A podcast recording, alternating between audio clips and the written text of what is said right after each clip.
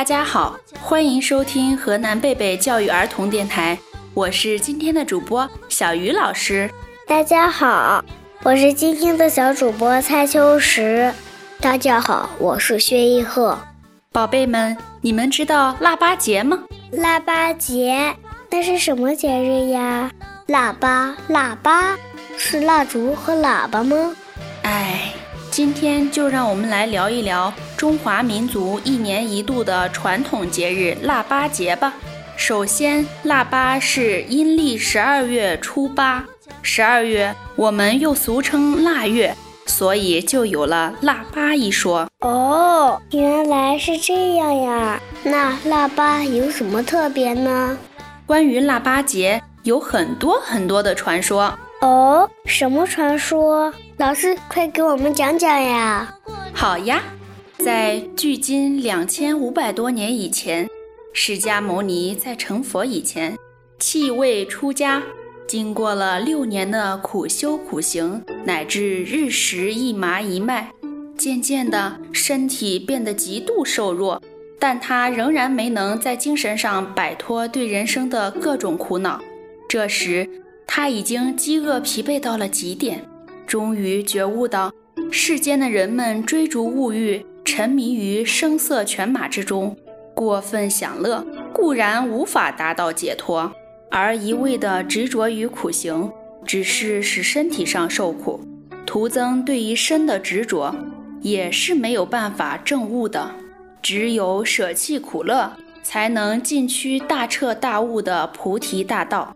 于是他重新调整修行的方法，从苦行的座位上站起，走下泥莲禅河，让常年清静的流水洗去身上的污垢。泥莲河边有两名牧牛女子，一名叫难陀，一名叫波洛。素日里看见释迦牟尼如此虔诚苦修，心中甚是感动敬佩，并为他礼拜奉献乳糜，也就是奶粥。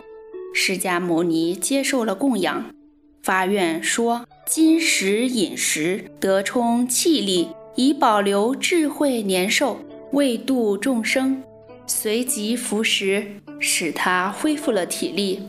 最后在菩提树下静思四十八天，时至腊月初七日，这天晚上天朗气清，惠风和畅，释迦牟尼默坐金刚座上，现世种种禅定境界，遍观十方无量世界和过去世、现世、未来一切事情，洞见三界因果。腊月初八日凌晨，明星出现天上，他豁然大悟，得无上大道，成为圆满正等正觉的佛陀。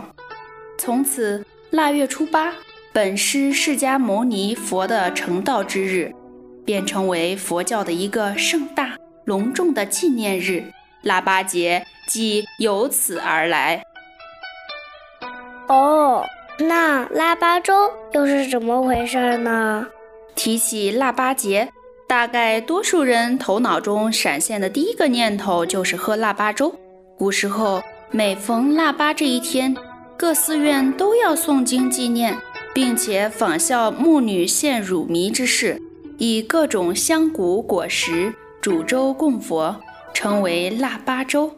后来随着时间的推移，这一习俗便从寺院扩展到民间，一直沿用至今，慢慢演绎成了今天所讲的民俗。腊八节一定要喝腊八粥吗？那是当然啦，但是随着地域的不同，也有腊八节吃腊八蒜、荞麦面的等等。不过我个人觉得腊八节喝腊八粥才更有意义。今年的腊八节，我要在幼儿园和小伙伴们一起喝腊八粥，和小朋友们一起喝，一定特别甜，特别有趣。老师相信，贝贝幼儿园的所有小朋友在一起过腊八节，一定会更加快乐的。我是小鱼老师，我是蔡秋实，我是薛一鹤。节目的最后，送给大家一首好听的童谣，就是年。